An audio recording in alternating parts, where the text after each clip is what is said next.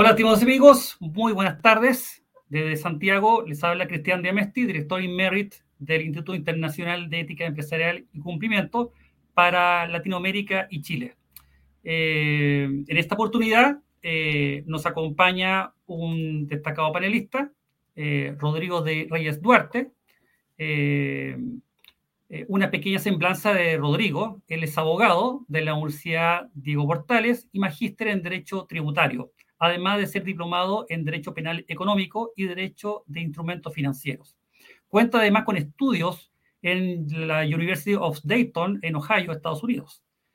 Eh, además, eh, Rodrigo ha sido columnista en diversos eh, medios de comunicación, tales como El Mercurio Legal, La Tercera, Revista Capital, Diario Financiero, La Segunda, entre otros medios de comunicación, además de ser relator internacional en materia de prevención de lavado de activos y anticorrupción.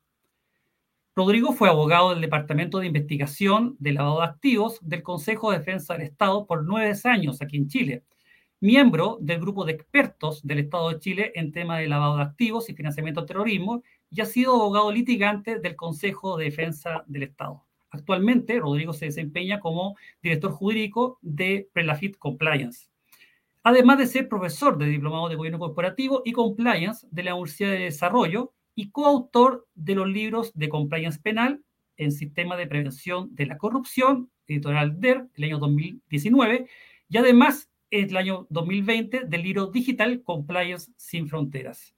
Rodrigo, un cordial saludo y bienvenido a esta participación de nuestro séptimo programa de esta temporada. Muchas gracias, Cristian. Eh, un gusto estar acá contigo compartiendo eh, y con toda la comunidad de profesionales de compliance o personas que están haciendo también del compliance su, su forma de vida, ¿cierto? Así es, así es. Bueno, justamente nos vamos a apoyar para, para el auditorio, eh, nos va a apoyar de un, un, pequeño PowerPoint en donde refleja, digamos, el tema que nos convoca el día de hoy, que es la revisión de programas de compliance por terceros y todo el proceso de certificación de estos programas. Eh, entonces, bueno, sin más, partimos porque tenemos un poco menos de una hora, unos 45 minutos, para que abarquemos, digamos, la temática que queremos tratar y aprovechemos de tener a este invitado especial, Rodrigo Reyes, que es un verdadero experto y autoridad en la materia del compliance en lo que respecta en países como Chile.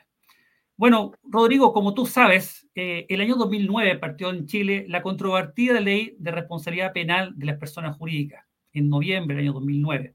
Y controvertida porque en esa época, tú bien recordarás como abogado y litigante del Consejo de Defensa del Estado, que no se dimensionaba cómo era posible que fuese criminalmente reprochable, eh, eh, responsable una, una empresa, cuando la responsabilidad penal era predejada a la persona natural. Pero bueno, se tipificó esto al alero de de otras legislaciones, principalmente de España, y se empezó a establecer y se legisló que era factible la responsabilidad de la persona jurídica, partiendo con tres delitos en el año 2009, el soborno funcionario público, sea este nacional o extranjero, el lavado de activos y el financiamiento del terrorismo. Y posteriormente, el año 2016 recién se incorporó a este catálogo de delitos la receptación. Y así quedó el parámetro de delitos hasta esa época hasta que el año 2018 tuvimos un fuerte impacto por la ley 21.121, eh, en donde se incorporan cuatro delitos adicionales, pero se aumentan las penas en cuanto a la sanción corporal, en cuanto a las multas, eh, en un acuerdo por la, para combatir y establecer medidas disuasivas de la corrupción eh, a través de la OCTE, eh, pero se tipifican delitos que antes no eran tales. O sea, eh, hablamos del, de la corrupción entre particulares y la negociación incompatible, que es lo que se denomina el conflicto de interés. Entonces, eran conductas que eran moralmente reprochables, pero no criminalmente sancionados como lo empezaron a hacer a partir del año 2018. Y así, hemos, desde 2018, hemos tenido una realidad nueva en Chile, en donde se han incorporado sucesivamente nuevos delitos, de los cuales pretendemos abarcar en cierta medida de hoy, pero que a lo que nos dedicamos al compliance, al interior de compañías, de empresas en Chile, incluso empresas que se mueven dentro de países del cono sur, ha sido bastante complejo, puesto que no se ha cambiado totalmente la forma de llevar el compliance, de hacer una mitigación de riesgo efectiva, puesto que el catálogo de delitos ya no son tres como partió en su inicio, sino que ya tenemos un catálogo bastante importante con proyectos de ley en el horizonte, como incorporar los delitos ambientales y económicos.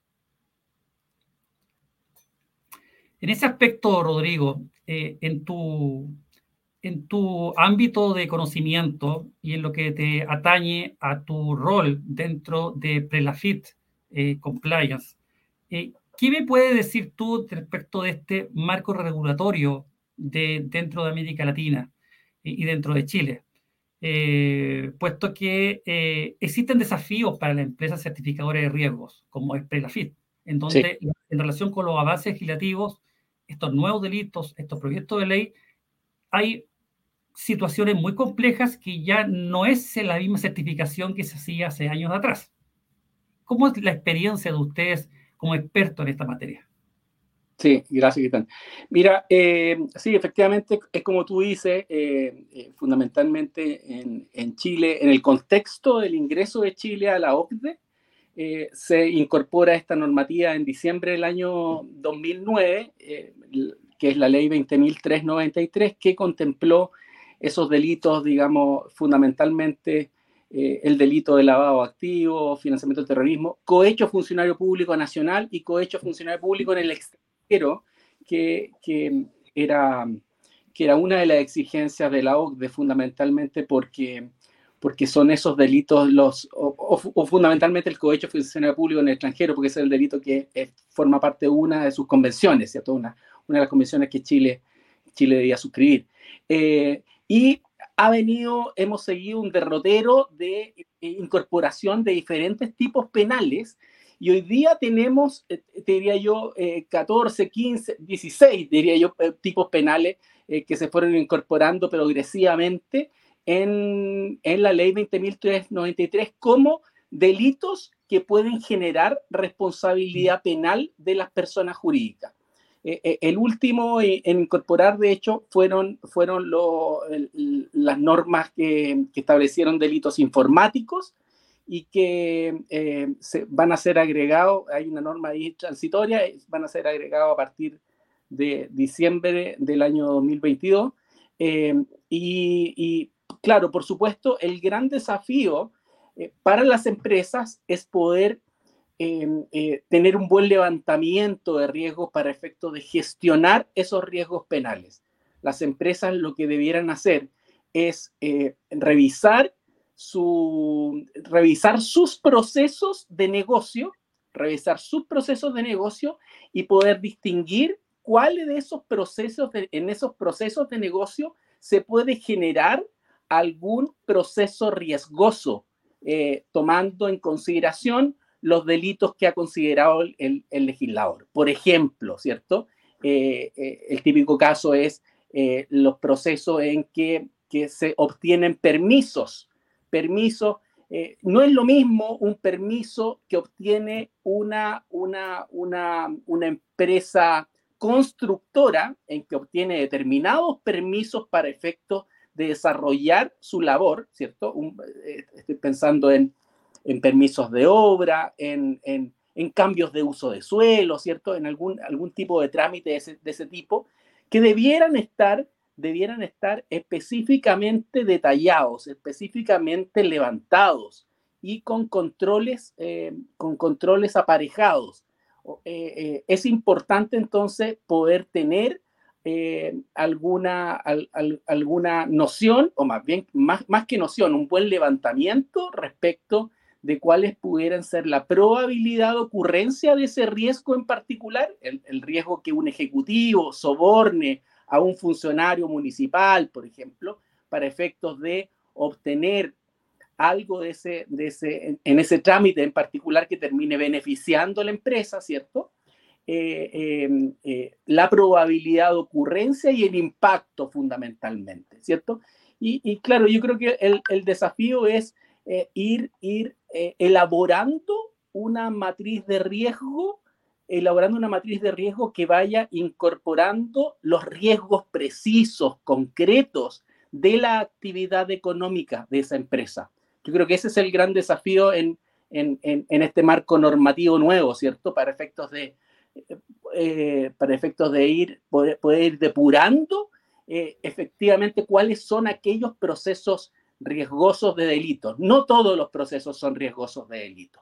Eh, debemos debemos poder mapear estos riesgos y poder, poder distinguir aquellos que son accesorios, ¿cierto? Siempre se tratan todos los riesgos en compliance, pero al menos nos va a, nos va a permitir tener una apreciación respecto de su gravedad y su impacto, de su probabilidad de ocurrencia, de tal manera de poder ir eh, eh, eh, privilegiando, digamos, determinados riesgos que son más críticos.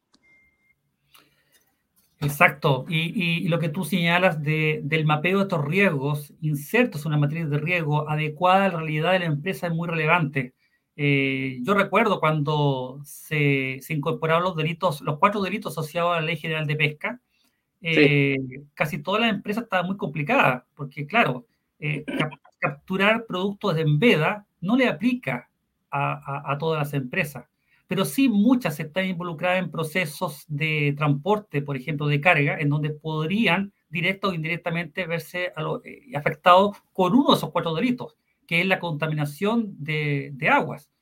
Estamos hablando que es un delito que es contaminar cualquier curso de agua, río, mar, lago, etcétera, pero que cause un daño a los recursos hidrobiológicos que se encuentren en ese curso de agua. Por consiguiente, ese es el único delito que podría estar reflejado en la matriz de riesgo con un impacto y una probabilidad para, para hacer un levantamiento adecuado y bajar de un riesgo inherente a un riesgo residual con el control asociado.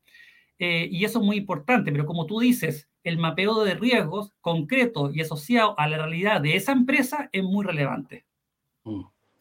Sí, probablemente en el tiempo lo que puede ir pasando en esto, Cristian, es que, eh, y, ya de alguna manera se ha adelantado en la discusión parlamentaria, legislativa, eh, el legislador chileno lo que, lo que quiere o lo que de alguna manera ha, señalado, digamos, en, en esa discusión es que quisiera incorporar los delitos por giro de la empresa, por giro de la empresa. Es decir, que finalmente terminen incorporados muchos delitos o todos los delitos eh, y que la empresa deba hacerse cargo de aquellos delitos que por giro debiera, debiera tener controlados, ¿cierto? Siempre en, un, en el marco de, de, lo que significa este, estos sistemas de compliance que son autorregulación de la propia empresa, pero también regulada. Tal cual, la autorregulación. Y como, como tú bien dices, Chile ha estado en la vanguardia, en la vanguardia respecto a los países de Latinoamérica. Para, para, para el auditorio que tenemos muchas personas de México, de Argentina, de Perú, de Brasil, vamos a hacer un pequeño recordatorio. O sea, partimos, ya como dijimos, el año 2009 con la responsabilidad penal de las personas jurídicas en Chile. Pero así empezaron otros países de la región a incorporarse. Siguió el año 2013 Brasil, el 2014 se suma Uruguay con una responsabilidad penal empresarial, pero asociada solamente a los temas de vida y salud o integridad física del trabajador. Posteriormente se integra Colombia con un instituto de anticorrupción, pero que establece una responsabilidad no penal, sino que administrativa, con ciertos delitos asociados. En Perú, el año 2017, que es muy similar a la legislación chilena, es la, que tiene una mayor eh, eh, similitud en ese aspecto. Eh, Argentina, el año 2018, también una responsabilidad asociada a la empresa. Y finalmente, seguimos año 2018 y 2019 con México, en donde existe una legislación penal federal y de, el catálogo de delitos depende del estado asociado en donde se haya dictado y posea vigencia. Entonces, ese es el marco regulatorio que tenemos en este momento en toda América Latina. Pero todas convergen en la necesidad de tener una autorregulación, como tú bien dices y has señalado. ¿Ah? Y esa regulación, autorregulación con un marco normativo interno que vaya coronado con un código de ética que son principios y valores de la compañía, pero que establezcan un sinnúmero de políticas corporativas, protocolos, reglamentos asociados primero a legislación, en nuestro caso chilena, pero sea legislación local, y también a normas internacionales de carácter extraterritorial, como la FCPA americana, como la UK Bravery Act de Inglaterra. que son situaciones muy, muy importantes y que no se pueden solayar en ese aspecto. Conforme a este marco regulatorio de la compañía, Rodrigo, y te pregunto derechamente bajo tu expertise, eh, la necesidad de implementar un marco normativo interno propio de cada empresa y la necesidad que ese marco normativo sea debidamente difundido con capacitaciones, con el directorio involucrado, con la plana gerencial o tomadora de decisiones realmente empapadas del sistema de compliance, eh, que sea un compliance vivo, ¿qué tan relevante es para una empresa certificadora que viene a evaluar un modelo de prevención si realmente es vigente, es efectivo, es real de nuestra compañía o es, tiene solamente una mera apariencia? Sí, eh, eh, es, es, un tema, es un tema apasionante, pero al mismo tiempo un tema bien complicado, Cristian, porque, mira, yo siempre digo que, las normas son muy importantes, siempre las normas son muy relevantes. Muchas veces eh, yo he escuchado en foros, digamos, que es importante la cultura, ¿cierto? La cultura, e integridad corporativa y en general tener programas, programas de prevención eh, basados en valores, ¿cierto? Basados en valores. ustedes lo habrán escuchado probablemente los que, los que, las personas que acuden a estos foros de compliance habrán escuchado esta frase sí, efectivamente son importantes los valores, pero eh, es importante que no, con, eso no, no, no, no dejemos de tener eh, en cuenta que son tremendamente importantes las normas, las normas de conducta, las, propias normas que se da la empresa. La, empresa eh, hoy día están obligadas no solamente a cumplir la ley, sino que además tienen, además tienen una serie de compromisos, ¿cierto? Compromisos con, con el medio ambiente, compromisos con los stakeholders, ¿cierto? Con los grupos de interés. Eh, eh, eh, de tal manera que la norma, diría yo, es una expresión de un momento de racionalidad en, en que la propia empresa se pregunta qué es lo que me es exigible, qué es lo debido, qué es lo que yo debo hacer o lo que deben hacer los ejecutivos cómo deben comportarse esos, estos ejecutivos. ¿A dónde va a alcanzar, digamos, la mano de mi empresa? ¿Se deben comportar bien los ejecutivos solamente en la empresa? ¿Pueden, puede, ¿Puede un ejecutivo, un gerente general de la compañía, tener una discusión eh, eh, de tránsito en, en, la carretera, bajarse con un bat de béisbol y quebrarle el parabrisa o, o, o pegarle o, o, que verá el bate de béisbol en la cabeza a otra persona, eh, eh, eh, pareciera que no, ¿cierto? Pareciera que no. Entonces, esto se ha venido extendiendo, se han venido dictando una serie de normas en general que probablemente exceden, exceden muchas veces de, de, la exigencia legal, de la exigencia jurídica, lo que se le exige a la norma, a la, a la empresa por el propio legislador, ¿cierto? y la empresa ha querido ir un poquito más allá. Y desde ese punto de vista, yo creo que, que, es muy relevante, es muy relevante eh, lo que tú decías, que exista una, una administración, un directorio, un dueño, un controlador, ¿cierto? Ejecutivos principales que estén absolutamente alineados con estas normas que la propia empresa ha señalado que debe cumplir. Eh, y, y, de ese punto de vista, ¿cierto? Eh, eh, capacitar a la gente, difundir estos valores. aquí a mí me gusta mucho seguir a, leer Aristóteles en esto. Aristóteles decía que las personas humanas, las personas cuando se comportan bien, o más bien, las personas, las personas debieran ser al comportarse como son los arqueros, decía Aristóteles, los arqueros de arco y flecha, que están cada día tratando de apuntarle al blanco, entrenando día a día. Ese arquero si deja de entrenar algunos días, finalmente termina no dándole al blanco. Lo mismo sucede con las personas. Las personas pueden acostumbrarse, van generando una predisposición a actuar en el mismo sentido, de tal manera que si yo actúo bien en mi vida generalmente, si actúo bien dentro de la empresa, eh, voy generando una predisposición para que cuando tenga que tomar algún, alguna decisión frente a algún dilema ético, pueda actuar también en consecuencia. Entonces, a mí me gustan mucho estas capacitaciones, difusiones que se hacen a través de dilemas éticos, porque muchas veces ahí nos damos cuenta que los valores y los principios pueden estar muy claros, pero de repente existen, existen situaciones en que debemos valorar, valorar eh, una opción u otra, ¿cierto?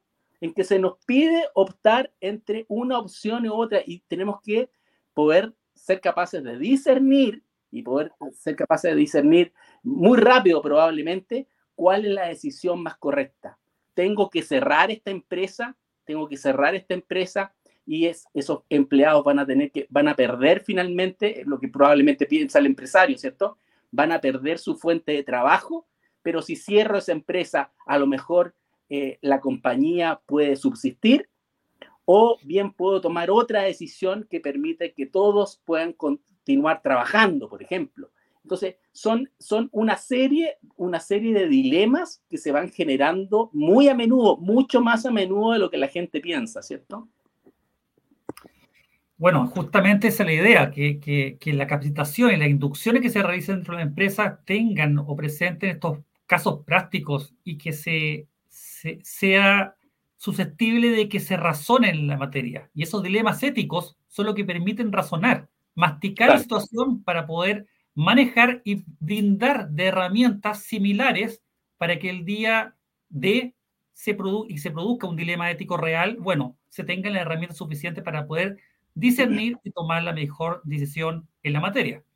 Y evitar justamente un cierre de la empresa, como es lo que tenemos acá en esta lámina, ¿ah? en donde eh, eh, eh, fue un caso conocido que partió en, en, Brasil, pero que tuvo ramificaciones en casi todos los países de Latinoamérica, que es el famoso caso Obedrecht, que se convirtió en una verdadera red de corrupción en donde se adjudicaban licitaciones públicas, pero a través de sobornos. ¿Y qué pasó?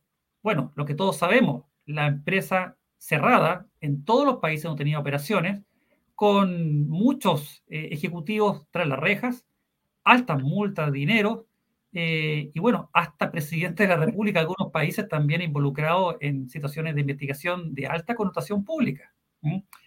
Eh, aquí en Chile también tuvimos un caso similar, que es el caso de la, de la Universidad del Mar, en donde fueron eh, universidades investigadas en la materia.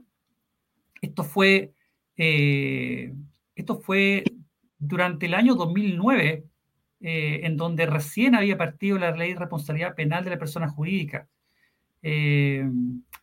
y claro, fue complejo porque finalmente una universidad, la Universidad del Mar, fue cerrada y fue una hecatombe en la materia y, estamos hablando de una, bajo una legislación que era eh, bastante más eh, tenue en cuanto a las, a las situaciones de condenas y multas, que es lo que se hubiese aplicado ahora si el delito hubiese sido en esto, después del año 2018, que hubo una modificación en cuanto a la cuantía y las multas. Em, entonces, claro, eso es algo muy, muy relevante, pero ¿qué es lo que nos brinda un modelo de prevención de delito? ¿Cuál es la función del encargado de prevención de delito? Aquí estamos hablando de que si existe un modelo real aprobado por la alta dirección de la compañía y que posee estos principios fundamentales establecidos en la ley 20.393, la, no es una atenuante, es una exención de responsabilidad penal. Sí. Entonces, en, ese, en esa medida, eh, Rodrigo, bajo tu conocimiento y, y, bajo estos, estas enseñanzas que nos dan estos casos prácticos, Obedech en Latinoamérica y la Universidad del Mar en, en Chile, ¿Cuáles son las ventajas reales de contar con un modelo de prevención de delitos? Bueno, claro, eh, efectivamente la, ventaja, te diría yo, penal es, que si tú tienes diseñado o implementado un modelo de prevención de delitos, es causal de atipicidad, digamos. Eh, es correcto eso en, la medida, digamos, que se trate de un modelo eficiente, que cumpla los estándares de exigibilidad respecto a la gestión del riesgo penal. Eh, ahora, las empresas, el objetivo de las empresas para efecto de adoptar programas de compliance no es, no es eh, evitar la, sanción penal, ¿cierto? O sea, ciertamente eso es, una, eso es un agregado, eso es algo que viene por añadidura, pero la verdad es que las empresas lo que debieran hacer es generar un programa de integridad corporativa, un programa de compliance, ¿cierto? Fundamentalmente para efectos de generar una cultura de integridad corporativa al interior de la organización. ¿Y por qué, por qué es esto? Porque en general en, se, ha, se, ha, comprobado esto científicamente, que eh, los entornos de integridad corporativa y los entornos delictuales también se contagian muy rápidamente en el resto, digamos, de los colaboradores, el resto de las personas. Esto pasa habitualmente cuando hay determinadas sociedades, ¿cierto? Nosotros estamos acostumbrados a estos, a estos, eh, estos rankings de corrupción, de percepciones de la corrupción. Así que si bien son percepciones, algo nos dicen respecto de la corrupción de los países. Probablemente Chile y Uruguay y Costa Rica, ¿cierto? tienen los más bajos índices de corrupción en Latinoamérica. Y eso tiene que ver probablemente con los entornos corruptos. Yo, yo siempre me acuerdo de un, de, un típico ejemplo, ¿cierto? Eh, respecto a esto, es cuando eh, llegaba, me acuerdo que mi padre tenía muchos amigos en Argentina y siempre llegaba un amigo en Argentina a la casa y, eh, llegaba un verano, ¿cierto? Un amigo que venía a visitarlo y, le decía, oye, quiero ir en mi auto y me quiero ir a, Viña del Mar o quiero ir al sur, ¿cierto? Eh, a, recorrer. Entonces, ¿qué me, recomienda? La primera recomendación de mi padre a ese conductor argentino eh, eh, si tú te encuentras con un policía, por favor, no se te vaya a ocurrir pasarle un billete de 20, de, de, de 10 mil pesos o el equivalente, qué sé yo, a, 10 dólares o 20 dólares, eh, eh, porque lo vas a pasar muy mal. Ese policía probablemente te va a tomar detenido, te vas a ir detenido por un delito de soborno y, te va a salir muy caro todo esto, eh, porque la policía en Chile es incorruptible. Entonces, yo no sé si esto es un buen ejemplo. Tenemos casos importantes de corrupción hoy día en la policía, pero en los altos mandos, en, un, en casos, digamos, que fueron que fueron bien connotados, pero la, o aún la policía de la calle es una, es una policía que tiene altos, altos, altos niveles de, de, de, probidad. De probidad. Eh, no, no, sé si te, acuerdas también, Cristian, a propósito de en, en, la, en la Copa América cuando choca, cuando choca Vidal, eh, nuestro, nuestro mediocampista famoso, ¿cierto? Flamengo, choca en su Ferrari, ¿cierto? Venía, venía desde de, una juerga, venía, eh, eh, tenían unos días de permiso en la concentración y venía de jugar en el casino, venía, en, parece que con, con, con algunos grados de alcohol, venía en su Ferrari y eh, lo, lo, toma, lo toma detenido un carabinero y él, y él, él, según se supo después, porque esto fue filmado, ¿cierto? Por un, por un espectador, él, él le decía al carabinero, si usted me toma detenido, ¿cierto? Liquidamos, no dice, no dice eso, dice un carabato, ¿cierto? liquidamos a todo Chile, por favor, no me lleve detenido. Eh, eh, le puedo entregar una entrada, le dice, le puedo entregar una camiseta, eh, y, y, el carabinero, ¿cierto? Lo toma detenido igual, lo toma detenido igual y se lo lleva. Entonces, de alguna manera eso es, eso es importante. Y eso eso pasa, por ejemplo, si, si, si yo soy chileno o cualquier chileno viaja a otro país, viaja a otro país y viaja a África, por ejemplo, y un policía, y un policía le pide dinero en la calle, ese, ese, ese conductor chileno, por mucho que tenga ese, esa formación eh, desde, desde muy pequeño, eh, probablemente termina pagando un soborno porque sabe que está en un, en un entorno de corrupción muy importante, ¿cierto? Eh, los entornos de corrupción, no solamente en los países, sino que en las empresas son muy relevantes. Y eso debiera venir, debe venir desde, desde arriba, ¿cierto? El, llamado tone at the top, ¿cierto? Eh, es, es, es quien, quien trata de alinear con estos valores en la dirección.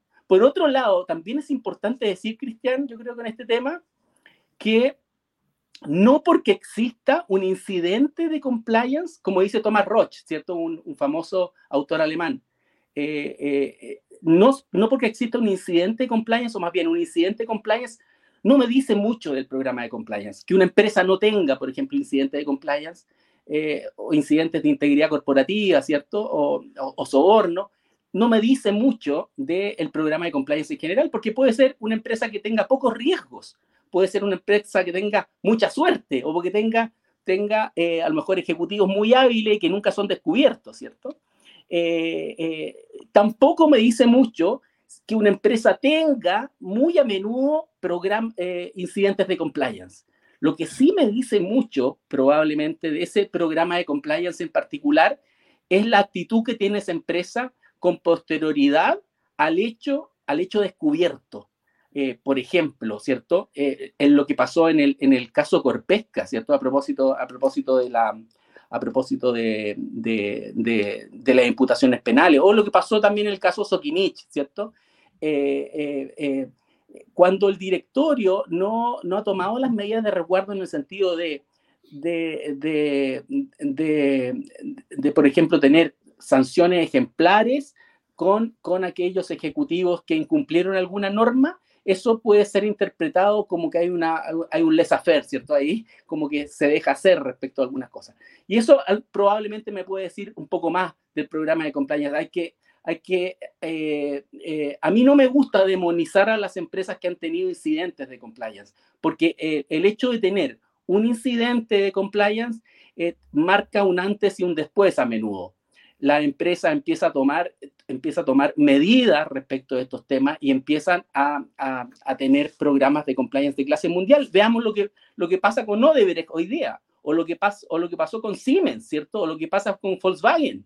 Son empresas que hoy día lideran, lideran el tema de la integridad corporativa, fundamentalmente Siemens, yo creo, eh, lideran y pasó, pasó de probablemente tener un oficial de cumplimiento que controlaba miles y miles de empleados a tener cientos de oficiales de cumplimiento. Entonces, y tener una estructura que se preocupa de esta cuestión en particular, ¿cierto? Sí, así es, es un buen ejemplo que tú señalas. Eh, bueno, el caso, de, el caso de Corpesca es, es bastante relevante también porque estamos hablando de una empresa en que contaba con un modelo de prevención de delito y el cual estaba certificado. Y aún así surgió la responsabilidad. Lamentablemente, aparentemente, por el ámbito de las investigaciones que se, se, fue públicamente conocido, es que el modelo se certificó y quedó guardado en un cajón. Y no existía el tono top que tú señalas. No existían las capacitaciones. El gerente general nunca resultó capacitado en la materia y existían instrucciones indebidas al respecto. Entonces, bueno, eso fue lo que terminó sepultando y complejizando la operación con las consecuencias y sanciones que todos sabemos. Eh, entonces, claro, el modelo de prevención no basta que yo diga, lo tengo listo, lo tengo certificado y me olvido hasta dos, dos años más. No, Así es. No, no, es, no, es, no es suficiente es el punto de partida, es una revisión. Después vamos a conversar un poquito lo que, lo que involucra, digamos, una, y las ventajas que puede reportar una certificación responsable. Sí, claro. Vamos avanzando un poquito en la, en, la, en la, en la materia. Eh, bueno, ya hablamos la modificación legal que existió el año 2018, incorporando cuatro nuevos delitos. Después se, se incorporaron en el 2019 los, los cuatro asociados a la Ley General de Pesca del cual ya hablamos un poquito sobre la contaminación de aguas, eh, este delito transitorio que fue el fraude del seguro de desempleo, que ya no corre en la materia, eh, pero sí corre el del año el de junio de 2020, que es inobservancia a cualquier medida de aislamiento o medida preventiva dispuesta por la autoridad sanitaria, dirigido para evitar el contagio eh, masivo de COVID al interior de las empresas. Pero el año eh, en los últimos dos años hemos tenido dos importantes innovaciones. Primero, la infracción a la ley de inmigración y extranjería, que fue el año 2021, y la última, que es la que tú hiciste una referencia respecto del, de, de, la ley de armas, el porte y tenencia de, de, de, armas en la materia, que también es una nueva ley que produjo responsabilidad penal de las personas jurídicas. Y finalmente, una ley muy reciente de junio de 2022, que es la que incorpora estos ocho delitos de carácter informático al interior de la empresa. Que hay cuatro delitos totalmente nuevos en la materia. Y segundo, esta es una norma que, si bien es cierto, modifica la ley 20.393, eh, incluso la 19.913 de compliance para instituciones financieras, seguro, reaseguro, eh, que irroga responsabilidad criminal para la entidad jurídica. En esta materia es muy importante que aquí hay un plazo, o sea, se dan seis meses de gracia desde la publicación de la ley, vale decir, se cumpliría en diciembre de este año, para que las empresas puedan incorporar esto debidamente, es un modelo de prevención, efectuar las medidas disuasivas en la materia. En esta materia, que es muy importante, aquí hay algo bastante complejo. Son delitos de carácter informático que escapan generalmente al conocimiento propio del típico abogado que se dedica a compliance. Sí. conocimiento de carácter tecnológico. Entonces aquí surge la función del eh, TPO, que es el Data Protection Officer. Para tu experiencia, eh, ¿es correcto que el, el, oficial de cumplimiento que se dedica a ver el tema de compliance al interior de una empresa se haga cargo de estos delitos, o bien de ese a otra persona, o bien de haber un, un, un mix entre la persona que se encarga del departamento de tecnología de la empresa y el compliance officer como la situación ideal que se podría manejar para hacer una real prevención de estos delitos de carácter informático.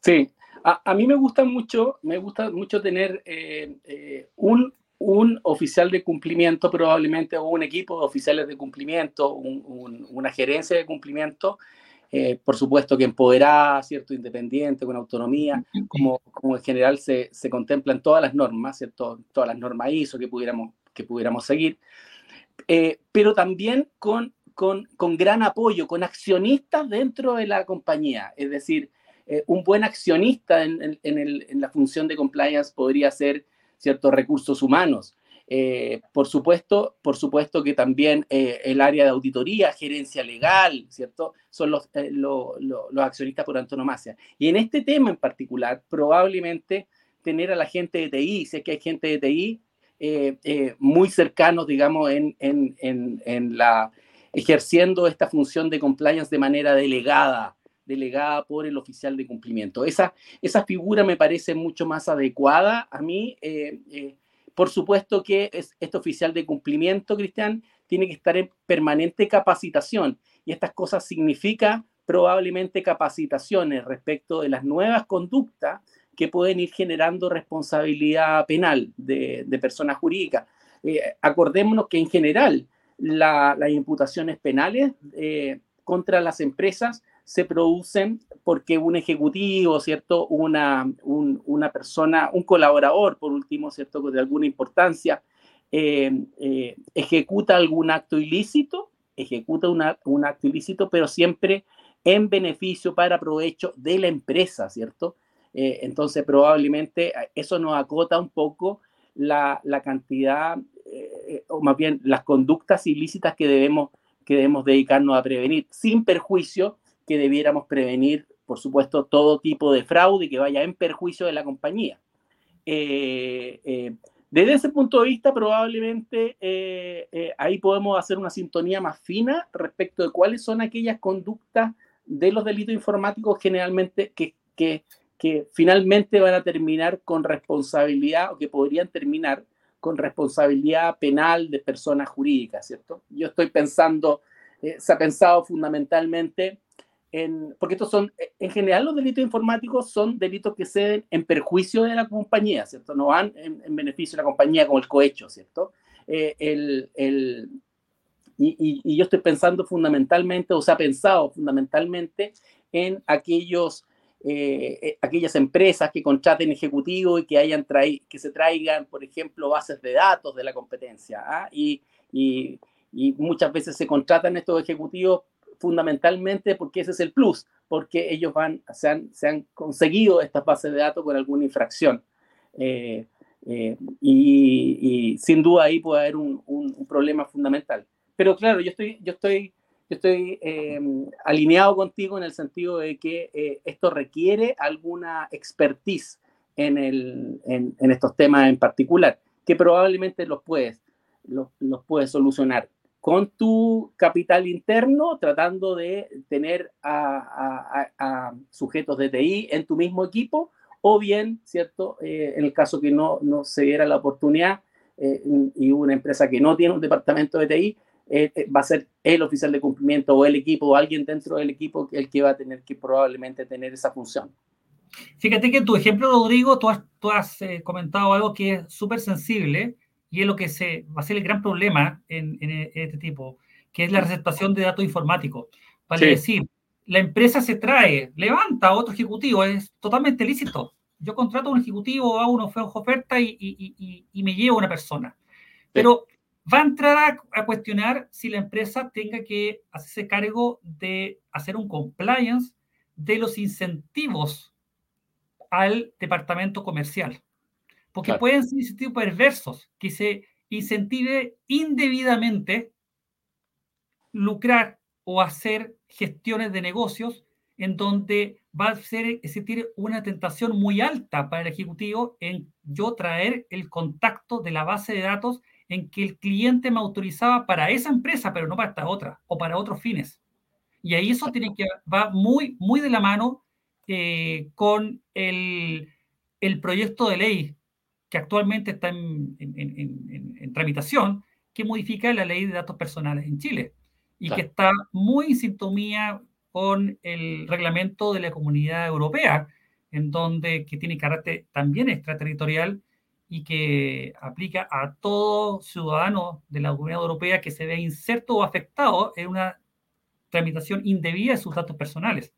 Entonces, en ese sentido, esta ley de responsabilidad penal de la persona jurídica, que involucra delitos informáticos nuevos en esta materia, como la receptación de datos informáticos, y que va a ir alineado, sin duda, bueno, ahora en Chile está abocado a otros temas legislativos, pero sin duda, al próximo año vamos a tener luz verde en respecto a esta ley de, datos, de protección de datos personales. Entonces, ahí se produce otro, otro incentivo importante de la empresa de ponerse a tono en cuanto a elevar un adecuado control de los procesos, en los procesos comerciales, en los procesos que yo estoy incentivando los planes comerciales, para no tener estos incentivos perversos como he dicho anteriormente.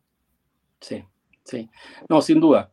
Eh, eh, a mí ahí me, me, parece que entra, entra a tallar también eh, mucho diseño, digamos, adecuado de programas de cumplimiento en el sentido de, de, muchas veces esto es una prueba de ensayo y error, ¿cierto? Es como en general y, y hay cosas que funcionan perfectamente en algunas empresas, pero que no funcionan en otras.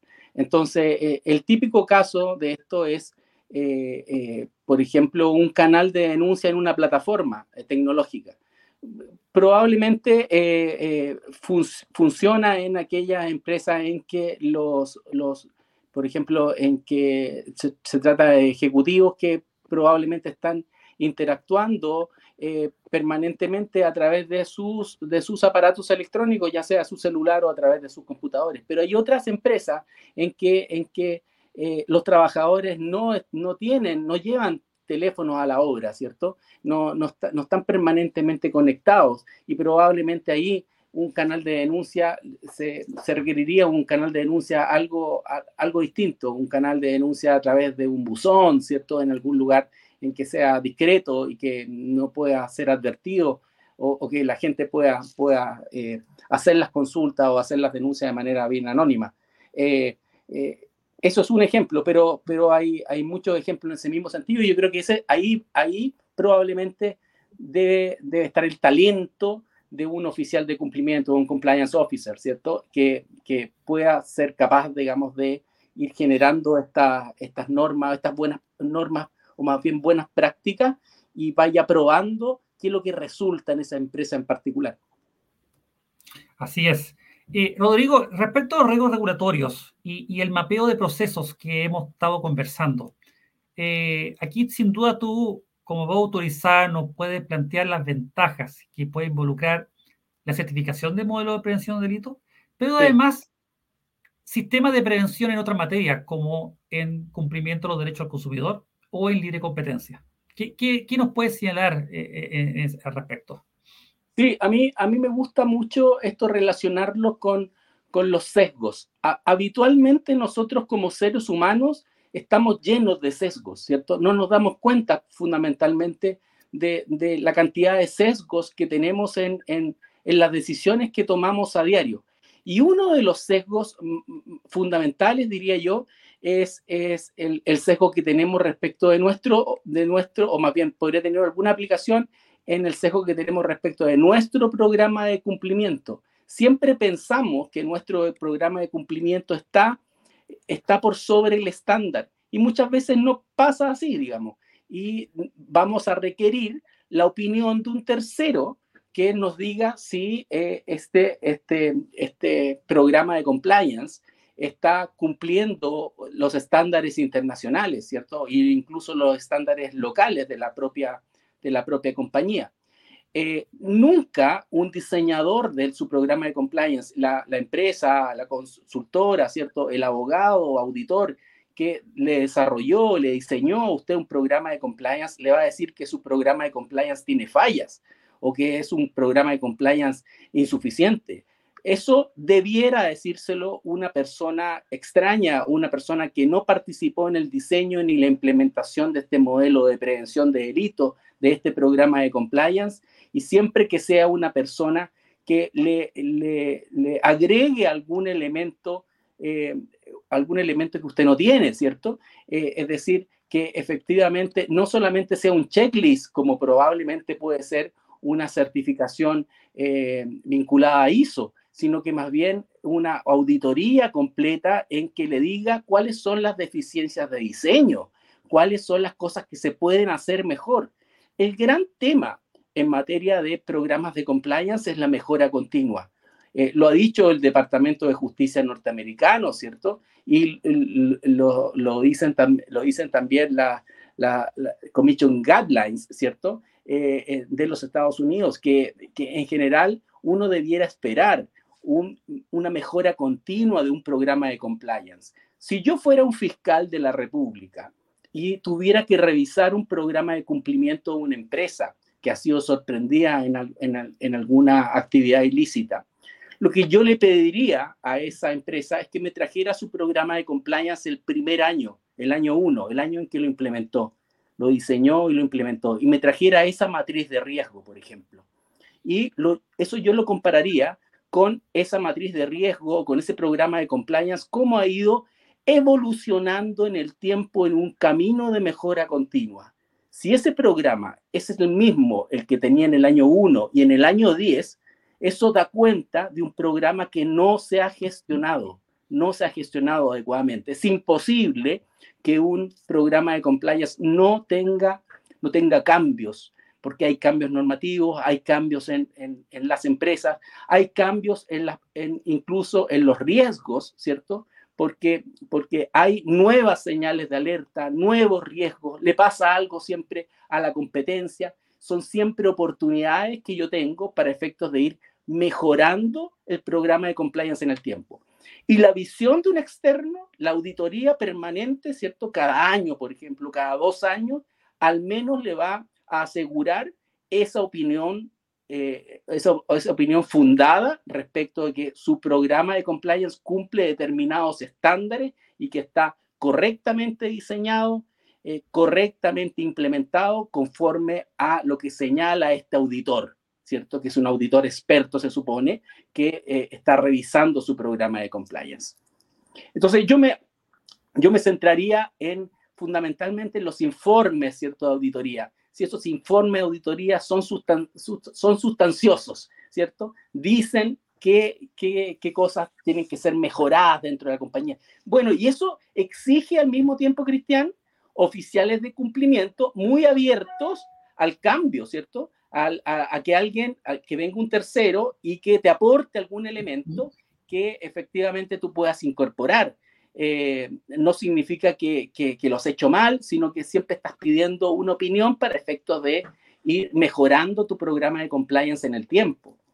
Eh, exhibirle eso a un fiscal el día de mañana, un, camino de mejora continua con revisiones por un, hechos por un tercero experto, me parece que para mí es fundamental. Eso puede, puede finalmente terminar salvándote, digamos, de una, de, de una imputación penal, ¿cierto? Siempre, eh, siempre mirando lo que decía antes, que esa no puede ser el objetivo, pero probablemente vas a dormir mucho más tranquilo en el sentido de que tienes un programa de compliance que se está, que está poniendo, que está poniendo los valores, ¿cierto? El, cumplimiento de estas normas en el centro.